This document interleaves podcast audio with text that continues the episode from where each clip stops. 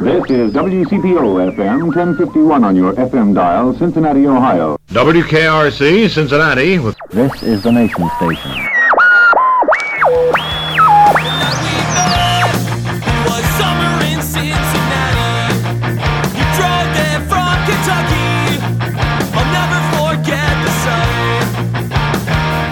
Again, everybody, and welcome to the Cincy Shirts Podcast. It's episode 183. Today on our show, we talk about the American Basketball Association with Scott Tarter. You had guys like John Brisker who just disappeared, left to go fight with mercenaries in Africa against Idi Amin, and then just disappeared. And it was rumored that he was shot and killed, um, but nobody ever found him.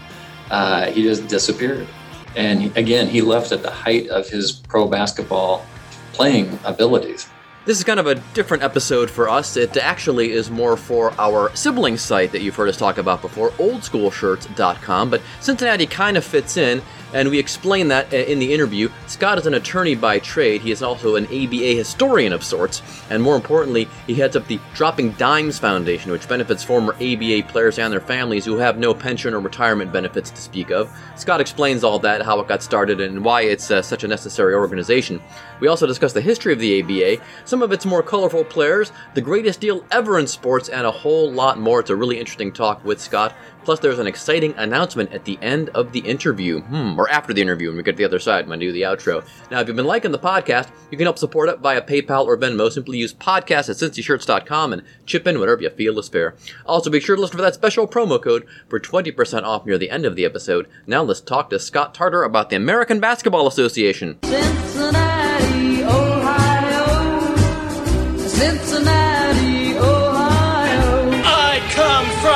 C-I-N-C-I-N-N-A-T-I, Cincinnati. She came down from Cincinnati. Just maybe think of me once in a while. I'm a cincyshirts.com in Cincinnati. So uh, this is a bit of a strange one uh, for us in that um, the American Basketball Association never had a team in Cincinnati.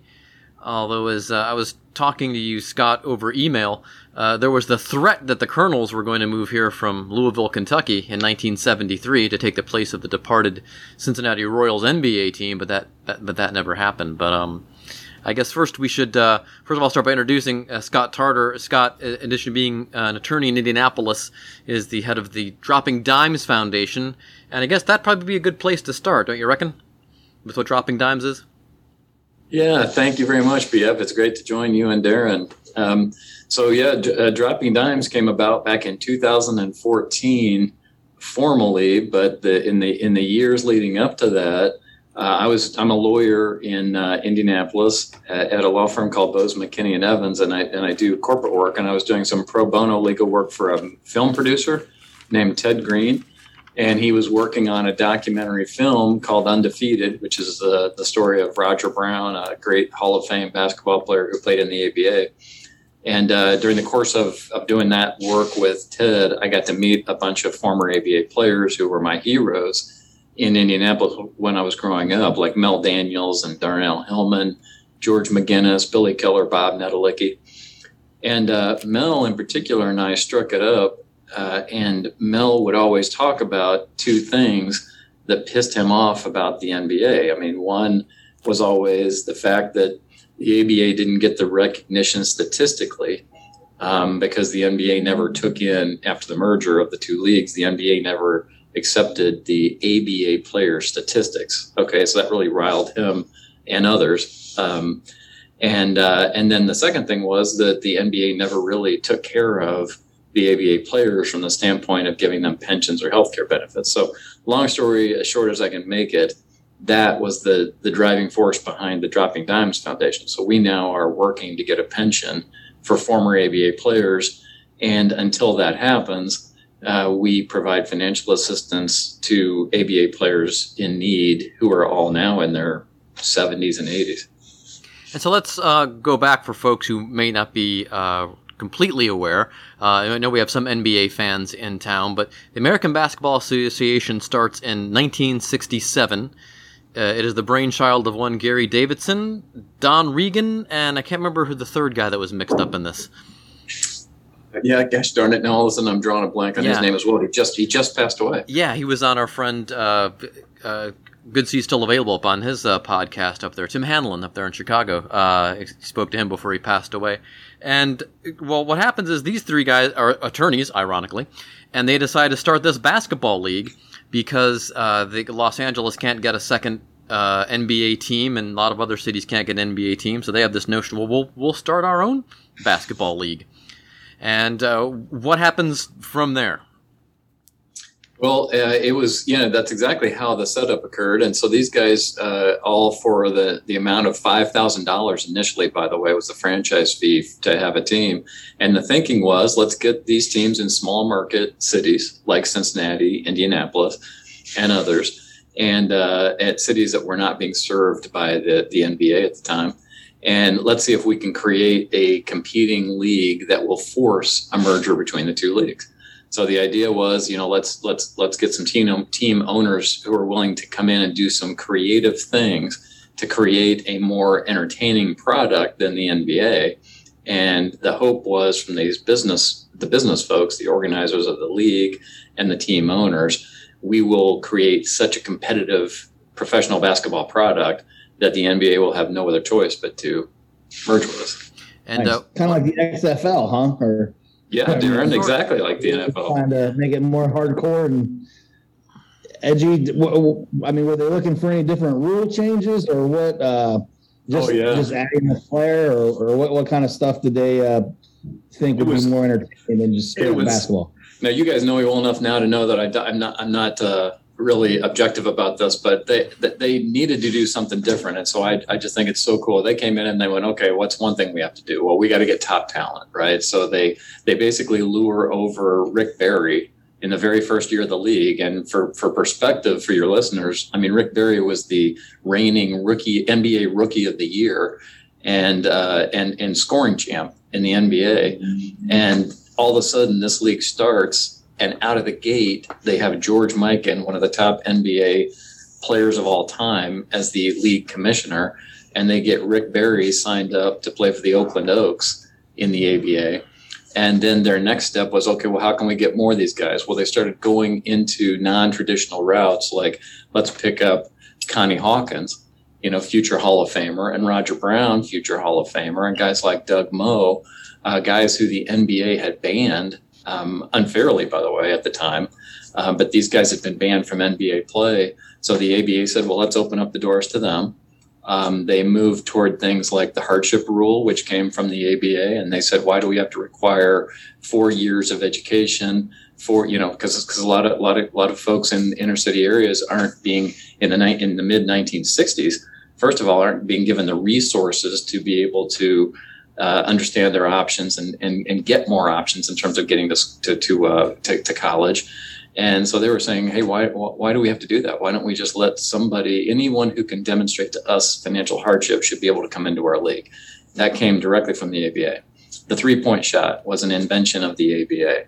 Um, so yeah, the fast, quick, up tempo style of play was an invention of the ABA. And all these cool things you see today in the NBA all originated from the ABA and the ABA's attempt to get what was then a very stodgy, you know, slow moving, slow paced professional basketball league to see that there's a different way to play and a more entertaining style and you ought to accept it.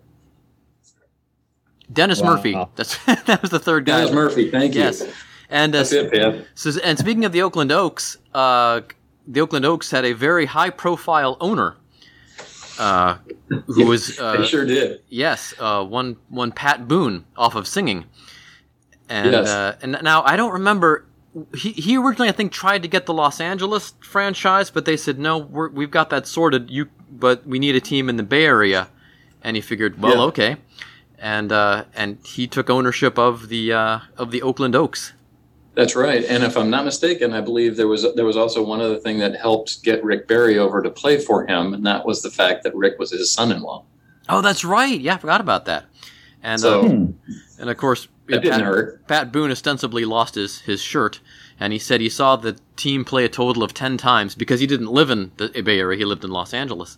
And saw that, so he said it cost him about, I forget what the quote is, but like $300,000 a ticket for all the money he lost. Yes. yeah. yeah. the ABA was, with the exception of the team of teams like Indian, the Indiana Pacers and the Kentucky Colonels. The first year ABA, you know, the teams were, were pretty unprofitable. Even the Colonels and the Pacers were not very profitable because the ABA did not had had, had not established itself enough to get TV revenue. All right. I mean, back then, pre-streaming, pre-internet, there were only three stations, three national stations in the country. And you know, you were back then you were turning on your TV set and you were clicking to ABC, NBC, or CBS, and no other options. And uh, so the NBA had, uh, you know, had a, had the national television contract, and the ABA did not. So they were making all their revenue off of gate receipts and program sales and merchandising. And pro basketball isn't as huge a deal then, of course, it is now. It's the NBA is the youngest of the four leagues at the time, and uh, and not really ready to handle the competition. So uh, Yeah. Yeah, and that's why the ABA came out firing with the, all these different rules, you know, with the, with a red, white, and blue basketball and a, you know, and a three point shot. And guys like Red Auerbach at the time were laughing at the red, white, and blue ball and saying it's a joke and calling it a beach ball. And you know, he was he was calling the three point shot a circus shot. And so when you think about that in context today, right? I mean, the majority of NBA owners and establishment uh, guys in the mid '60s were calling the three point shot a joke and a and a circus shot, you know, and, and look where we are today. Yeah, and there certainly are struggles early on. Uh, a lot of teams can't get. Some can play in nice facilities. The Pittsburgh franchise, of course, plays in the almost brand new Civic Arena, uh, while other teams aren't uh, as lucky. I guess Kentucky starts off in Freedom Hall, I believe, uh, which is Yeah. a, a World War One era building. And so, Yeah. how, how to? It, I guess. Well, the, the the thing, and maybe you know more about this than I do. I mean, I know a little bit generally speaking, is that with all these rubble leagues that go on to be founded, and of course, these the ABA is related as a cousin league to the World Hockey Association, which will challenge the NHL, and the World Football League, which will challenge the NFL in the mid '70s.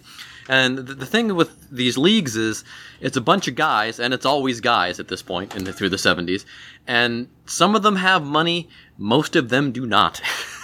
That's right. And so I guess with like Indiana and Kentucky, I guess they were had some okay financial backing, but places like Pittsburgh, uh, not so much.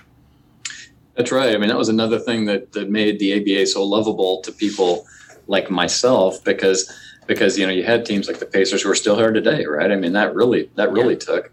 Um, um, but you also had teams constantly changing. I mean, you had teams that were moving from uh, one city to the next city every year or two. You know, I mean, Pittsburgh's a perfect example. I mean, there's a team that came out, won the ABA championship in the first year with Connie Hawkins, and immediately, because they still couldn't get fan support, so they immediately um, went out of business um, and and moved to Minneapolis and became uh, the Minneapolis. Uh, what were they at the time? They were the, the, The Muskies, Minnesota the Muskies Pipers. first, yeah. Then they became the Well, they were, but then the Muskies Muskies moved to Florida yeah.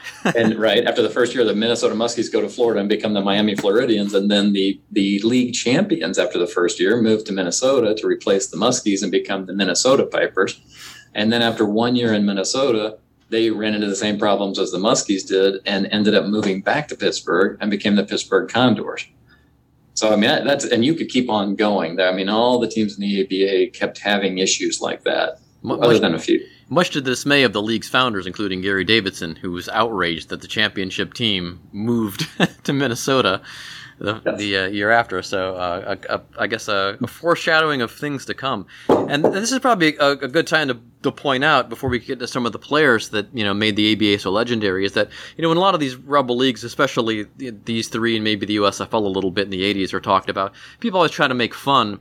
And yes, the ownership is very colorful, and there are some colorful players in it. But what people need to remember is that a lot of these guys made these leagues go and happen because they were they wanted to play.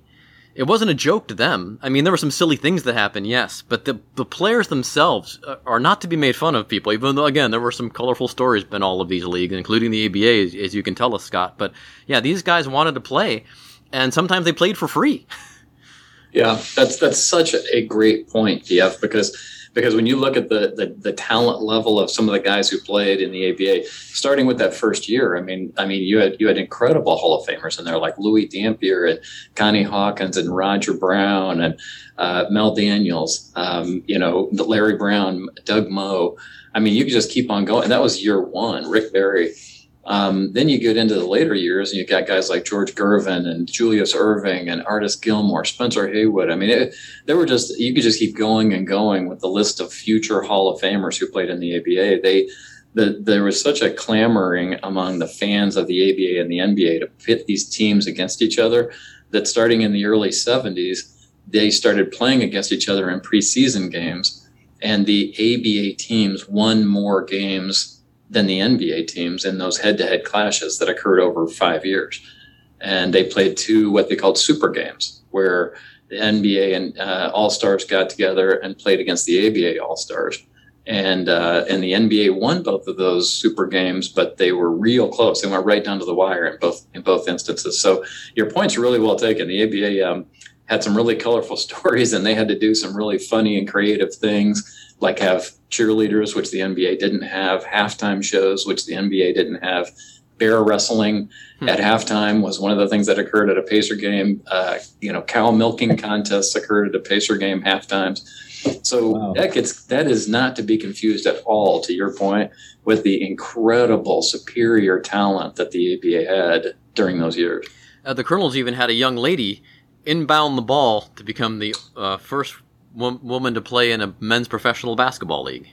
That's right. Uh, Penny Early, Penny Ann Early was uh, the first and only, to my knowledge. And now they, it was a pure stunt, right? Yeah, like, yeah. Uh, what was the name of it? Was it Eddie uh, Goebels, uh, Goebels uh, the baseball player who was, uh, um, who, who was inserted for like one Oh, K- Comiskey did. Yeah, the, yeah, Comiskey's doing. Yeah, yeah, yeah. Yeah. So this is similar to that, right? They put her in. They called. Uh, they they get they, they hand her the game the, the game ball. The game comes in. She throws the ball in, and as soon as the Colonel player inbounded the ball, he calls timeout and then they pull her out again. So she never actually stepped onto the floor in her little skirt. but uh, you know, technically, she played. She was in. Was she a jockey or a swimmer or something like that? She was an athlete. I mean, she wasn't. She was just... a jock. She was an athlete. She was a jockey, okay, and yeah. she a good one down yeah. in Kentucky. So they didn't randomly pull some young lady and say, "Here, throw this no. on and inbound the ball." Yeah. No. Yeah. So that's hilarious. What were some of the other colorful players that uh, people may or may not remember from the ABA?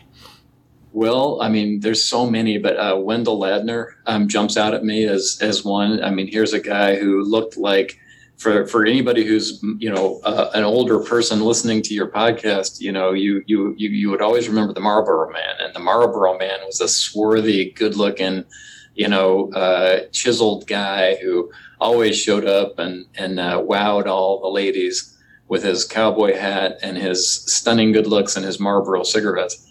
And uh, Wendell looked just like the Marlboro man, just a you know stunningly good looking stud. But he was also an amazing basketball player. He was an All Star one year, uh, I believe. But he but he was definitely a starter and a, and a and a and a very big contributor to the New York Nets and several other teams.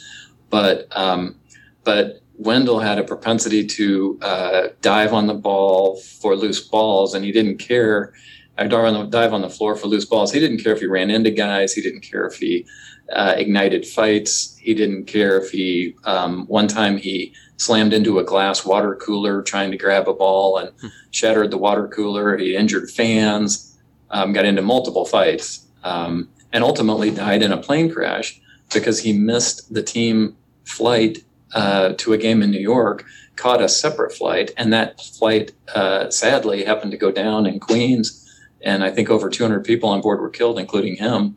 Um, wow. So that was, and, and that occurred at the height of his playing career. But he was he was just a bruiser. I mean, got in fights all the time. You know, you had guys like um, you had guys like uh, Warren Jabali, you know, who went from being Warren Armstrong when he played in the earlier years to the league in the league to becoming uh, just Jabali. People just knew him as Jabali, and, and he went through a you know a Muslim conversion, and he was a very hardcore militant uh, Black Black uh, Panther um, at the time in the 60s and 70s, and he fought like crazy. He, he had guys like John Brisker who just disappeared, left to go fight with mercenaries in Africa against Idi Amin and then just disappeared. And it was rumored that he was shot and killed, um, but nobody ever found him.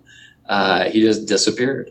And again, he left at the height of his pro basketball playing abilities. Um, so yeah, lots of colorful characters. I could keep going. Golly, what's the story about the guy who had the tiger or the exotic animals? He's actually a good friend of mine, Bob Netolicky. You guys should have him on your podcast. Your listeners would love him. But he he was known as the uh, as the Joe Namath of the ABA because he was a really good looking guy, and he was with a different lady, you know, all the time. He had a bar in Indianapolis. His nickname was Neto, and he had a bar in Indianapolis called Neto's in the Meadows, and he would invite opposing players in the ABA to come to his bar and he would have uh, friendly waitresses make sure that they gave him they gave these players extra drinks to knock them out you know for the next day. Um, sometimes he would set them up with with with local ladies um, in the hopes that they would be more tired the next day. Uh, and yeah he owned an ocelot he owned a lion kept him in his apartment and uh, had a motorcycle um, you know just a just a just a crazy dude fun dude four-time All-Star, average double-double for his career. And it brings to the point uh, we had were talking before in previous meetings we've had, business meetings we've had, is that these guys were allowed to be themselves. Where in the NBA, you know, you had to wear a suit and tie, keep that haircut short, hippie, and uh, but the ABA was like they wanted that the personalities to to shine. Yeah, uh, that's hundred percent correct, BF, and that's that's another one of the things that has been lost over time is that that's exactly what the ABA did to attract. One of the things they did to attract this top level talent was to say, you know, unlike the NBA, it's funny to me today to watch the NBA. You know, when you see a player comes up and they get out of their Bentley and they've got this gorgeous, you know, custom suit and the cameras follow them in, and I'm thinking, well, that's the ABA. I mean, in the in the in, back in the day, in the '60s and the '70s, in the NBA, you did have to have your hair cut you did you could not wear jewelry. You had to wear the team suit, um, and uh, and you had to talk and act the right way. And the ABA ownership just they are the ones who said to the players, "We don't care what you wear, and we don't care what you say. We, we want you to perform on the basketball court and be yourself." And the ABA was really the architect of letting players, uh, empowering players to be themselves and perform at their highest level. And uh, I'm going to make sure we get to some of the other, uh, uh, so we say, colorful players of the of the ABA. Uh, there's the great story of Darnell Hillman, and uh, and this was it the slam dunk contest where he didn't even have a uniform to wear. Yeah, he he um, back you know the ABA invented the All Star Game slam dunk competition, and when the year of the merger, I, I think the NBA. I don't know this firsthand, but my assumption is the NBA wasn't real keen on on adopting all the rules, right? They didn't adopt the three point shot from the ABA. That took a while. And they didn't want to adopt the slam dunk competition that the ABA held that Julius Erving won, but they did say, let's go ahead and try it.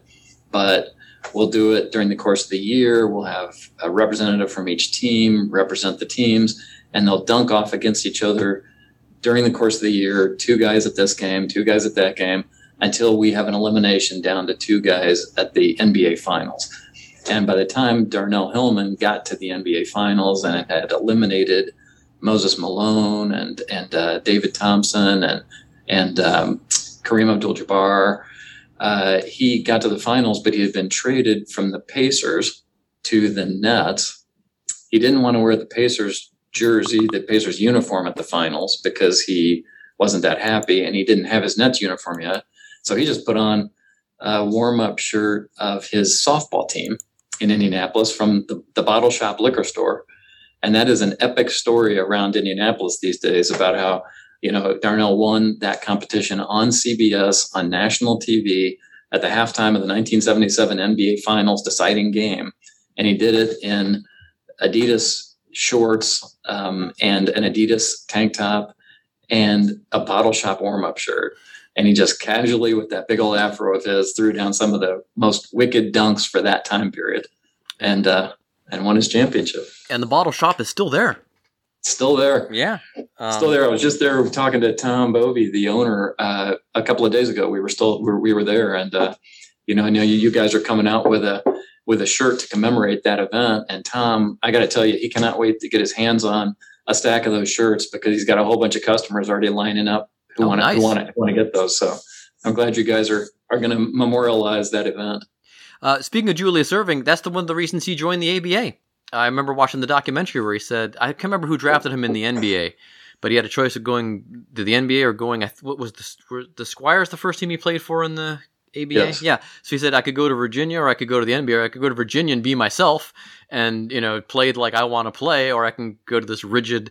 And you you know you think the NBA would have learned pretty quickly that well maybe we should kind of loosen things up a little bit but i guess i figured well the aba is going to go away eventually i mean they kept hoping Yeah. and hoping and uh, but it did not at least not soon Well, another thing that's sort of lost is that if you think of the, the era, you know, that the ABA came into existence, it was the era of the Civil Rights Act. It was the it was the era of the Vietnam War, the Civil Rights Act, the sexual revolution, and the ABA was really ushering in the power of the players in professional basketball to be the young men they were, right? When it came to, when it came to all of those things. So if they wanted to speak out um, about civil rights, if they wanted to speak out about uh, you know the, the Vietnam War, and certainly if they wanted to be themselves as it relates to you know um, sexual matters and women, um, that you know then it was all all bets were off.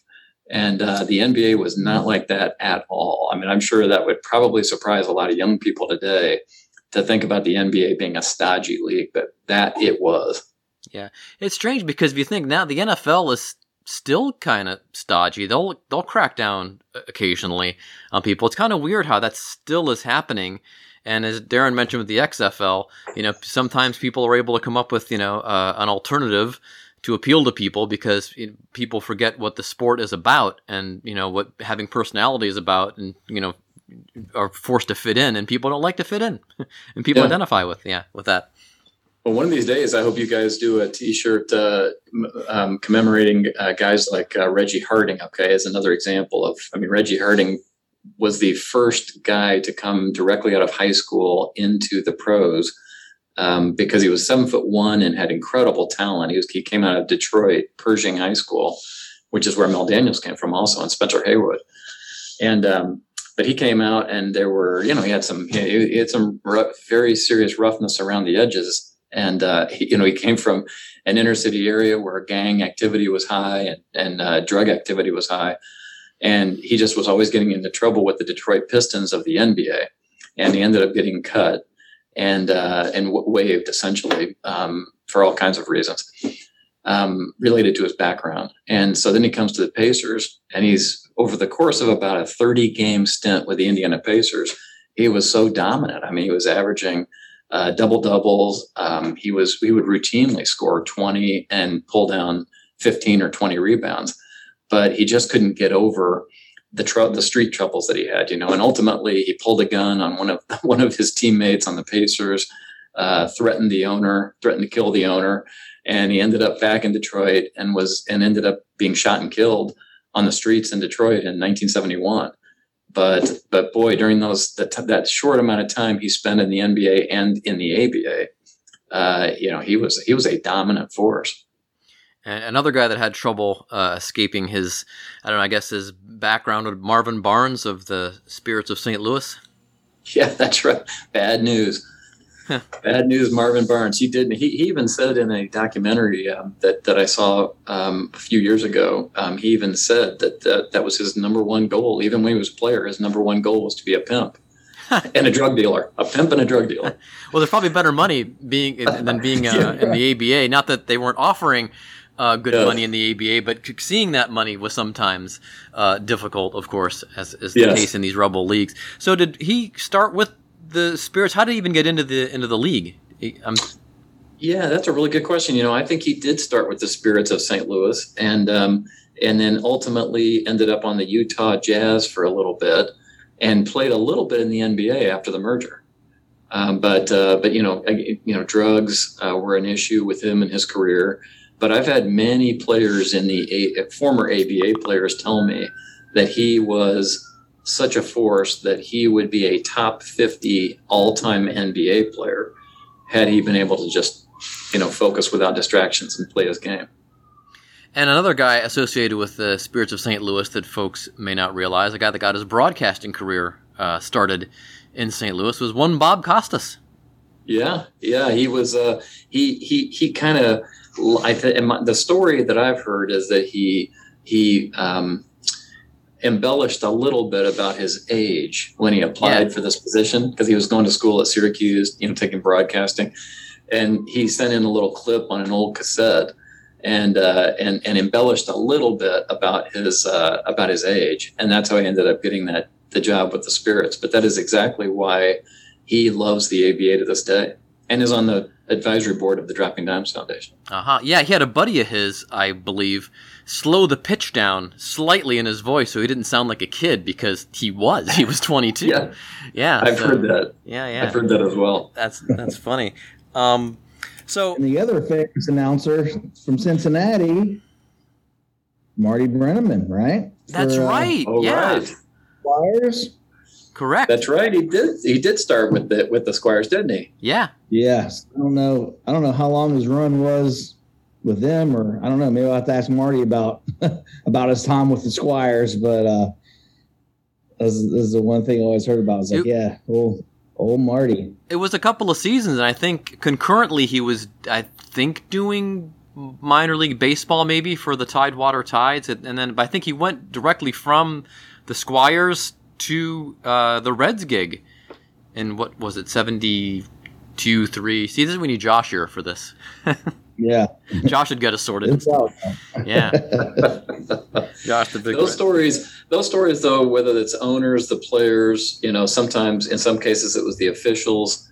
Um, or the or the broadcasters. I mean, they're they're they're really epic stories um, that that that come from the ABA, and way more interesting, you know, at the time and now for that matter, than the stories that were coming out of the NBA. Do you know that the ABA guys actually called the NBA guys? And I got this firsthand from a guy named Larry Jones, who is uh, is just an incredible six-time All-Star from the ABA. He would be, um, you know, probably in the Hall of Fame had he had he played in the NBA and gotten more more uh, um, airtime.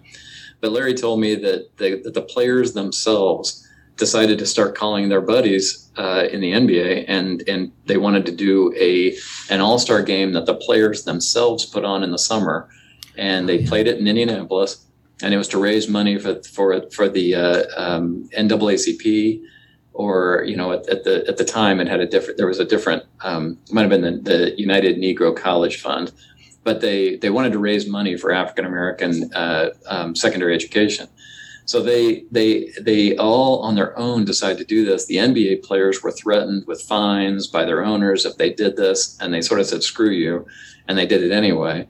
And uh, and so you know Walt Frazier from the Knicks, um, some, uh, Earl Monroe from the Knicks, guys you know real real top name guys from the NBA played against real top name guys from the ABA, and they did it strictly to raise money um, for, uh, for for college scholarships.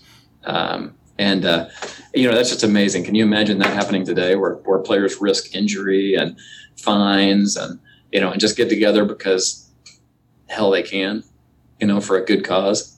I'd love to see it. Yeah. Oh yeah, the owners would be scared to death of something like that. Well, the same thing with the Rucker Park. You know, the the, the ABA players, uh, NBA players as well, but ABA players really made Rucker Park um, sort of sort of famous at the time. I mean, when Julius Erving starts showing up at Rucker Park in the summers, just to run summer league, you know, summer summer summer games, pickup games. Uh, you know, they would get thousands of people out there watching these street ball games, and a ton of ABA players played out there.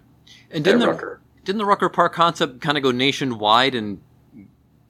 They're wanting to do that. Yeah, they want to. They, they're wanting to. They're wanting to have a you know sort of a Rucker Park model in in, in cities across the country. Okay, and um, what was my next question going to be here? Um, I lost my train of thought. Um, I want to get to the end. Oh, Pinky. Tell us about Pinky. That was the the the the, the ghost. Oh, Slick Slick, Slick Pinkham. Slick Pinkham. There we go. You know, when you say Pinky, there's so many amazing stories about the ABA. When you said Pinky, I was thinking, oh, Pinky Gardner, that Lloyd Pinky Gardner, the, the, the trainer for the Kentucky Colonels. But no, but Slick Slick Pinkham is uh, is is a um, fictitious character of significant note because in the 1971 ABA draft, the, the ABA used to have secret drafts just to drive the NBA crazy. They would they would literally because they could they didn't have to follow NBA rules, right? So they're drafting people under the hardship rule. They're drafting people out of high school. Um, you know, they're doing what what is done today in the NBA for the most part. Um, but they would do it secretly so that the NBA didn't even know who they drafted. And then sometimes the ABA would would would draft a guy like you'd see.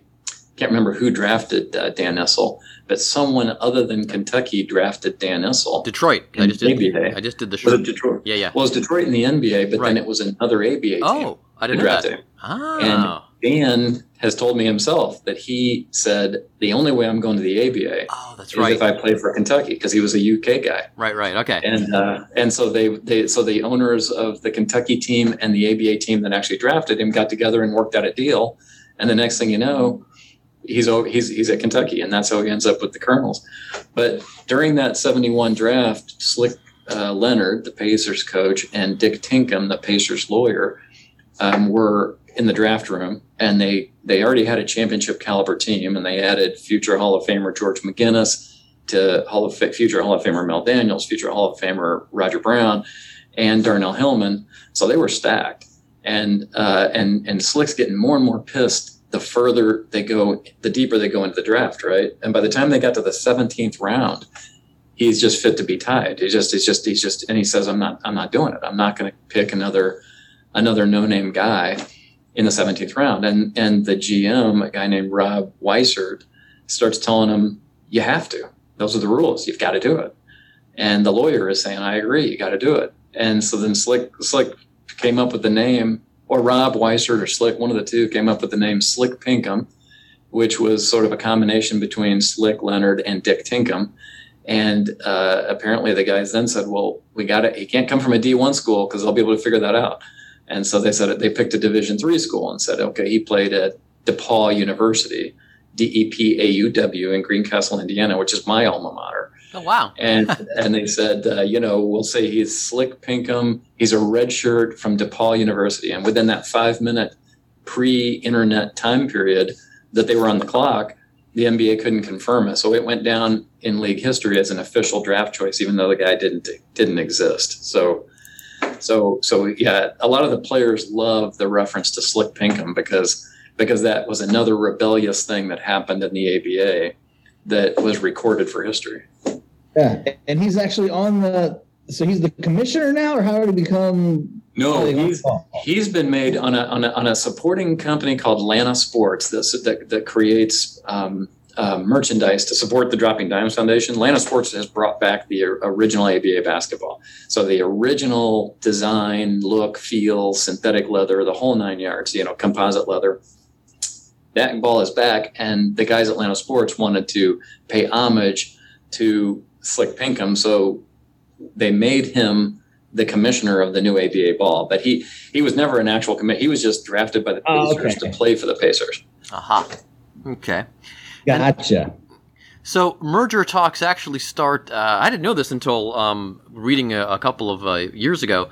That the merger talks actually started fairly early on after the ABA started, even though a lot of ABA teams weren't doing very well. It was still doing well enough that the NBA yeah. thought the best way to make this go away would be to do like a, to absorb some of the teams, but the ABA wanted to be like an AFL NFL thing where all the teams come in. When when do merger talks start really becoming a real thing? I know the exhibition games start in the 70s, early 70s. Yeah. They really started becoming a real thing in uh, in 1970, 71. And the genesis of that was the players and the younger people today who like professional basketball and current NBA players should really understand this because because it's so important to what you know to, to, how much money the NBA teams are worth today and how much NBA players get paid today. But the problem was with two competing leagues that the players were were empowered right in so many different ways we've already talked about, but they were also empowered to be drafted by the NBA and the ABA. So then they just looked at the two different ownerships and said, okay, who's going to pay me more? And the ABA was winning a lot of those those wars. So the owners of both the NBA and the ABA, quite frankly, yeah, right, they had kind of an interest in a merger because that was the only way to consolidate the teams and take the leverage away from the players. Because as this, you know, these competing leagues were going on from 67 through 70, 71, the players' salaries were skyrocketing um, because of this competition. So the so the owners had a built-in desire to stop that, and the players, led by Oscar Robertson, you know, of uh, hometown boy for me and for you guys in Cincy.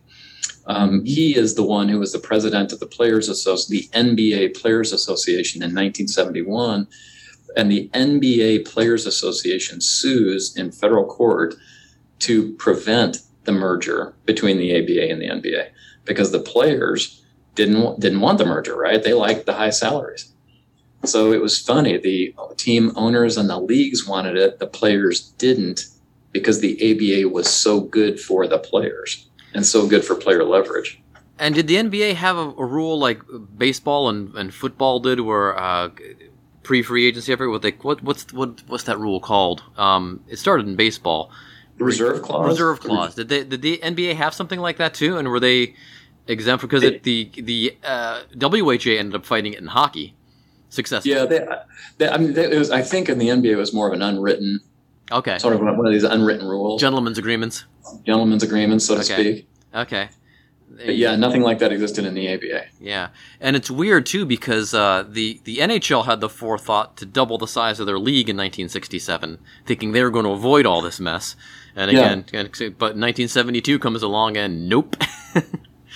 well, I think that I, am fascinated by the whole idea that ABA and the NBA were so different than than the than the than the, than the hockey and the and the and the football situations True. because you had such competing groups at such an odd time and they had such different rules and and and the cultures of both different leagues were so different. And then you even had competing interests. You know the question you just asked about when the merger discussion started, you know, I mean, it might, you know, somebody who's been listening to the whole podcast might say, well, wait a minute, I thought the, the league was formed by the ABA owners to force a merger. And now this dude is saying that in 1971, it was the players who were trying to stop the merger and the and the you know and but that's all true i mean you've got you've got right you've got the you've got the ownership if you really think through the business portions of this the ownership is winning. The ABA ownership is succeeding. It's created the different style of play. It's created something that's so entertaining that it's getting a lot of fans, and it's created this competition that is driving toward a merger. And um, and and they knew that that the NBA was going to want to stop this com- this competition, right? And so these antitrust cases were brought by the players to keep the league separate, and it and it ultimately killed the ABA because you know, the players are keeping it separate. The courts are stopping the merger. The merger didn't happen until 1976, and by then the ABA was severely weakened and had gone through an, a whole lot of changes in terms of its teams. But the I, the basic premise of the ABA was correct. The basic premise worked. Changed the way basketball was played. The business guys who started the ABA were right that they they created a product that forced a merger, but it, it just took too damn long. Hmm. And the players you know were, were trying to stop it from happening for a while. And i get why they were doing it you know because they were enjoying the fruits but those fruits continued. Yeah. Right? Because the players the players once they got that kind of empowerment that the aba brought it just it just went up from there yeah, and weirdly, they could have had more jobs because probably more teams would have been included early on uh, in a merger. Yes. But um, and that's a great point you bring up because I never really thought about that. You're right. The difference between the ABA and the NBA are much more stark as compared to the WHA and the NHL. I mean, okay, guys can have long hair in the WHA. There were some more bruisers. They drafted younger players, so that's not a big deal. And through the brief history of the World Football League, some minor rule changes. They moved the goalpost back and they change the field goal positioning and all that stuff. The NFL adopts very quickly, and nobody seems to notice. But yeah, that's, that's really a, a great point. So toward the end, uh, we get we get to the mid '70s, 1976. We're down to what seven teams at this point? Seven, eight teams. I think San Diego folds.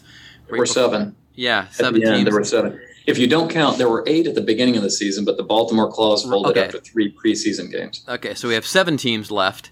There's still trying to get the merger sorted. And uh, I guess one of the big sticking points, besides the the players were fighting it earlier, was people like Red Auerbach of the Boston Celtics are vehemently opposed to letting these knuckleheads into their league. And uh, I guess the, the, the problem with the merger, I guess, centers around how many teams are going to be let in. And kind of you take the story from there when with the, the final yeah, yeah. seven and the final four that actually do get in.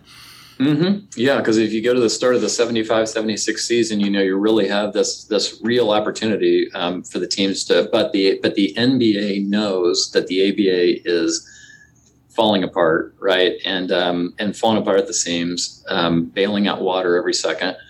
Um, and you know, the the Baltimore Claws were the Memphis Sounds reincarnated into Baltimore, and they were so ill-funded that they folded before the season starts. So now you got the NBA guys kind of smelling blood because they've already got one of the teams, you know, out. Now they're down to seven, which is the least that they ever had in the history of the league.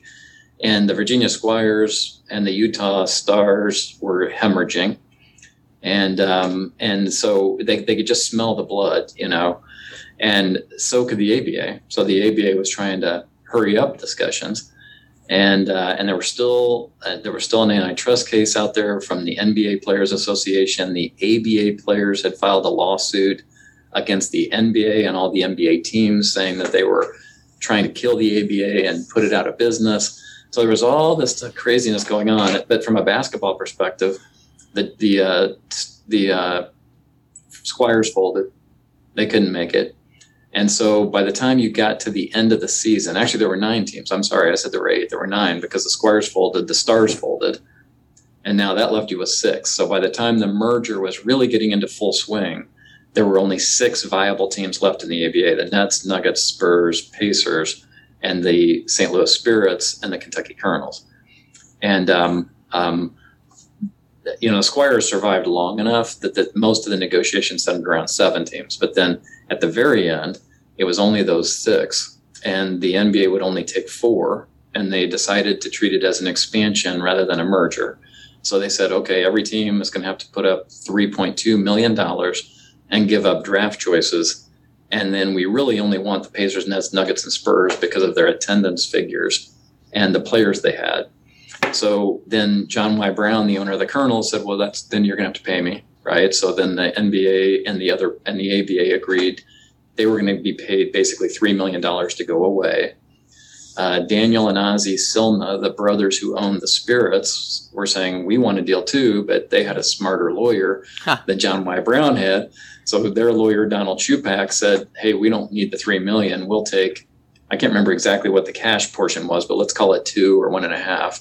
And then we want one seventh of the television revenue forever that comes from uh, the teams that go into the NBA from the ABA. And it was one seventh because of those seven teams when they started the negotiations, and they never let go of that.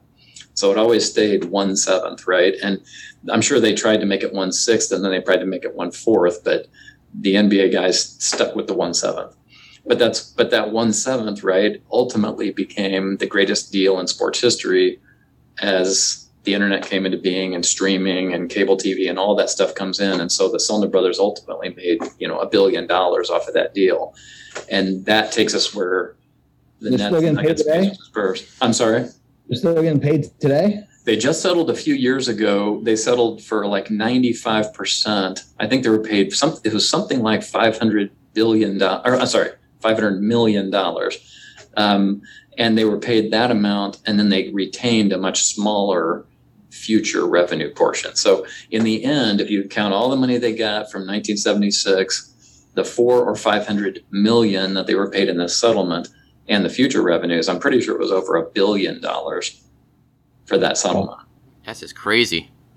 And then the, so, Nets, the NBA, so the NBA did not officially take over the ABA. They just no took four teams and called it next yeah, expansion. That's exactly right. It was an expansion. Um, it, even the language they use treated it as, as an expansion. We've always, everybody always says merger, sort of colloquially, but but it was it was clearly an expansion that only involved those four teams from the ABA, and the four teams paid dearly with giving up draft choices for a couple of years. Um, you know, the entry fee. Um, you know, they had to take on uh, obligations of, of uh, deferred player comp obligations from the ABA, even from other teams. It was kind of a bloodbath by the time it happened. And John Brown ends up with an NBA team, though. Yeah, he took his three million and invested it in the Buffalo Braves in the NBA. And uh, weirdly, he did not move it to. Cont- oh, because he traded franchises with the Celtics, right? I believe it was the Celtics. Yeah. Yeah, yeah. Because uh, yeah. uh, too bad for the people of Louisville that he didn't stay in Buffalo, and then when it came time to move the Braves in 1978, he could have moved him back to Louisville. And uh, yeah, that's right. Would have solved that. So well, that whole thing started falling apart the year before when he when he traded Dan Issel. You know, because just before the the summer of the final ABA season, uh, so that would have been right after the Colonels won the 74-75 ABA champ- season championship. Uh, you know, they had Artis Gilmore, Dan Issel, Louie Dampier. So they have these three Hall of Famers themselves. And uh, John Y. Brown dealt Issel that summer to the, the, the infamous Baltimore Claws. Um, uh, for, you know, because he didn't want to have to pay. He was trying to figure out a way to not pay for all those big salaries. And uh, Issel refused to report for the Claws. And so Denver ended up doing a deal with Baltimore to send Dave Robisch from the Denver Nuggets over to uh, Baltimore. And then Issel got to go to the Denver Nuggets and, and, had an amazing NBA career with the Nuggets. So this brings us back to where kind of the mission of dropping dimes is uh, some guys made it to the NBA and a lot of guys didn't. And you kind of want to explain how, you know, dropping dimes tries to fill in the gaps there and, and why uh, there's an organization like Dropping Dimes needs to exist because it was still the 70s. The big money wasn't quite there yet, even though salaries were going yeah. up. Yeah, that's a really good point. So, PF, as an example to listeners, you know, if they want some context, yeah, the salaries in the ABA and the NBA did go up as the ABA existed into the into its later years and into the 70s. You know, that all worked. But at the beginning of the ABA, guys like Roger Brown, a future Hall of Famer, his contract was for uh, to play for the Pacers was fifteen thousand dollars, which was less than he was making with overtime at the factory in the GM factory in Dayton that he was working at when he signed with the Pacers. So, uh, you know, Bob Netolicky made this famous comment to the Pacers when they offered him fourteen thousand five. His dad was a doctor in Iowa, and he said, "He said, are you effing kidding me? My allowance is more than that." Hmm. You know, so so so those guys did not make very much money, and more importantly, when that merger slash you know expansion when that actually happened a ton of aba players got cut loose. All the teams that, that were dying you know those guys were out on their on their rear end mid contract and there was no pension that really survived. Um, there was no pension that covered the players who played before 1971 at all. And um, so no health care benefits came about as a result of the of the, the, the so-called merger and the NBA never took responsibility for providing pensions or healthcare benefits for any ABA players, even though the three point shot, you know, all these things we've talked about, it just enriched the NBA game so much, right? So um, the Dropping Dimes Foundation has two missions when it started, and that, those were to fight for an NBA pension for ABA players, and that fight continues. And it's been in, uh, there's been a lot of press lately, and we're hopeful that might happen soon. But then also, until that happens, and for the players who won't be getting a pension, because there'll be lots of them, because you will have had to have played three seasons to be eligible. Um, those players, since they have no health care benefits and, and no pension benefits, they run into all kinds of problems. We've seen guys who are homeless. We've seen guys who are using kerosene to heat their apartments or their very small houses because they can't afford to pay the electric bills. Um, we've helped guys with clothing. We've helped guys with food. Um, we've helped guys with even things like, unfortunately, either their families with uh, burying the player because they don't have the money to pay for the funeral, or in some cases, players have had deaths in their immediate family and have contacted us because they can't afford to pay for even the cremation. I mean, they're not looking to do a twenty thousand dollar funeral. They're just trying to bury, in the case I'm thinking of, the the individual's daughter and uh, and and and you know they they they don't have the cash for that. So there's some real hardship going on out there that dropping dime steps in and helps with uh, with the assistance of all of our advisory board members that we've talked about and uh, and basketball fans. And how can basketball fans get involved and uh, and help out? They can contribute at droppingdimes.org. That's our website, droppingdimes.org, and they can follow us on uh, on on Twitter, um, at, and that's at droppingdimes67.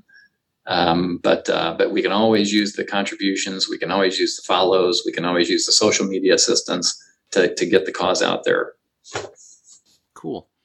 They can also buy a basketball from Atlanta Sports because Atlanta Sports contributes a portion of their That's proceeds, the proceeds to Dropping Dimes. That's right. Uh, any other ABA questions, Darren?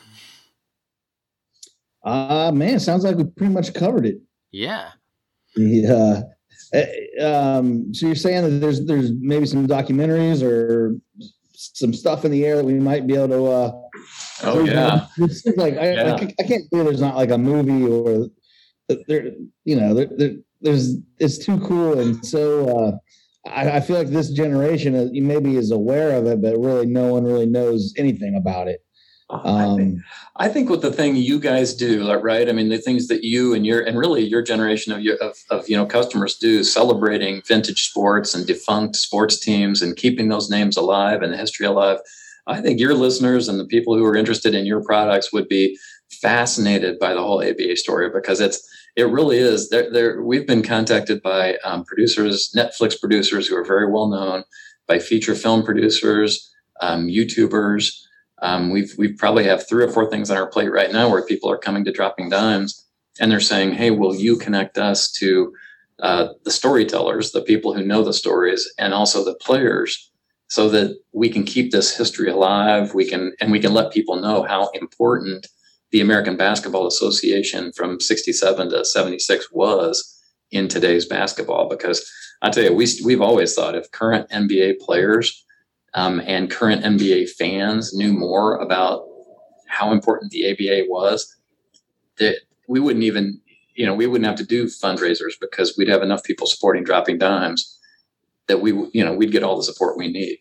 yeah, LeBron give you a point zero percent of his salary. There you go. Um, Well, he has a lot of these ABA guys to thank for that salary. I'll tell you that. Exactly, yeah. And uh, I'll have some further resources uh, on the other side uh, in the outro for folks to check out if they want to learn more about uh, the ABA and such. And uh, our, our final order of business is um, Darren, you want to do the honors? Because I, I get to do this every week, and you haven't been on in a while. Oh, so- yeah. Yeah, yeah.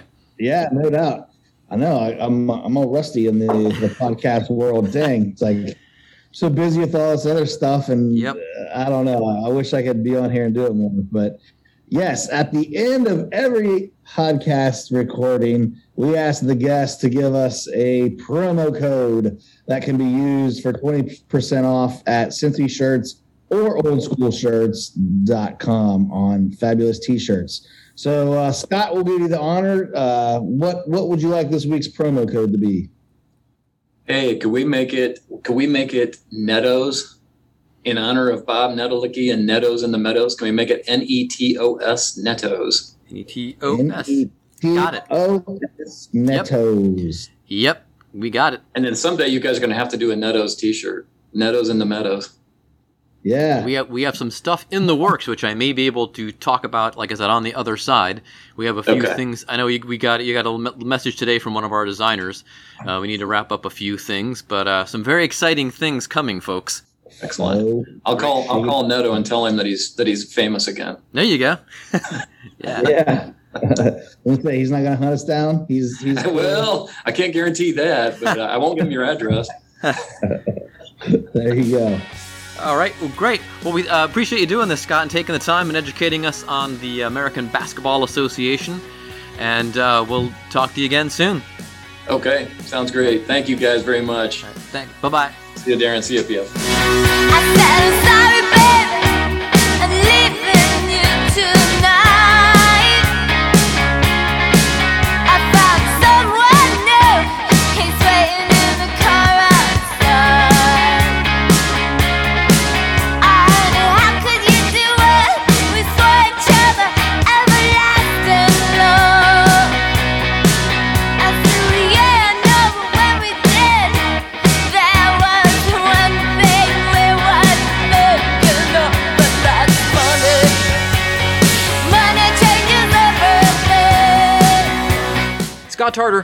Course, you can find Dropping Dimes at droppingdimes.org, and as I promised you, further reading and watching and listening uh, on the American Basketball Association, I would refer you to Terry Pluto's fine book, Loose Balls. Uh, interestingly, Terry Pluto writes for the Akron Beacon Journal and the Cleveland Plain Dealer, or formerly did. Uh, Cleveland did not have an ABA team, but we got mixed up in all this somehow via the WHA, because, like I uh, pointed out in the interview there, the WHA, the ABA, and the World Football League are all closely related. The same people started all three. But uh, Terry's got a great book called Loose Balls. That's probably the preeminent read, I would think, on the American Basketball Association. Check that out. You can also find a great documentary on YouTube called Long Shots The Life and Times of the ABA. You can check out uh, one of our affiliates, uh, folks that advertise with us. They're called Fun While It Lasted. It's a website that is all about defunct sports, like old school shirts, uh, basically. And he's got all kinds of great stories about not just the ABA, but all kinds of defunct sports teams and leagues. Similarly, our friend Tim Hanlon over at the Good Seats Still Available podcast uh, also talks about such matters, including the ABA. In fact, he has an interview with Pat Boone, uh, the singer that owned the Oakland Oaks. That's a fantastic interview. And if you can find it, I recommend Breaking the Game Wide Open by Gary Davidson, one of the three guys that founded those three leagues. It really interesting uh, that it was written at the time that the World Football League was started. Interesting insight on what he was thinking starting those leagues. Oh, those guys also started a fourth one, by the way, World Team Tennis. We have a bunch of uh, designs of that in old school shirts. Com. So again, uh, yeah, do check out the uh, the the whole ABA collection, and uh, doing so will help dropping dimes. That's right, because we are launching a collection of player T-shirts. Yes, featuring players of the American Basketball Association, including some of the players we talked about, some of the ones we didn't. Cincy Powell, Ron Boone, Dan Issel, Darnell Williams. Uh, Ch- uh, Darnell Hillman, Chuck Williams, uh, Jabali Warren, uh, Louie Dampier, uh, uh, John Brisker, the fellow we talked about who had uh, who disappeared mysteriously, Wendell Ladner, let me see, and of course Rick Barry. We have a shirt of him, and those will all be going up tomorrow, August 11th. OldSchoolShirts.com. Proceeds from the uh, sale of the player shirts will benefit Dropping Dimes and subsequently the ABA players, of course, that uh, do, are not eligible for a pension because they either did not make it to the NBA or they did not play long enough or they played before there was any kind of a pension at all. All right, so if there's someone you'd like to hear on the show, simply email us podcast at cincyshirts.com. Uh, maybe put in the put, put in the subject line a podcast guest, and then maybe a few sentences about why you think that person would be a great guest. You can nominate yourself even if you would like. If you think you have an interesting Cincy related story you would like to share, if you haven't already, check out the Cincy Shirts podcast archives from baseball great Johnny Bench to actors Amy Asback. There's just tons and tons of great episodes back there. Today's show is produced by me with help from Josh and Darren. Our theme music is Cincinnati by Big Nothing. They are from Philadelphia. Find their music at Apple Music, Spotify, or wherever else you get your music.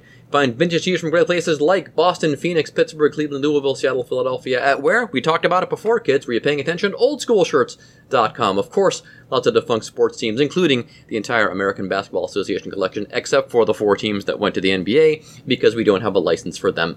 Anyway, uh, but we have the rest of the ABA. We're going to have those player shirts starting August 11th. The player shirts, uh, the, money from those uh, portion of will benefit the Dropping Dimes Foundation, so uh, buy early and often.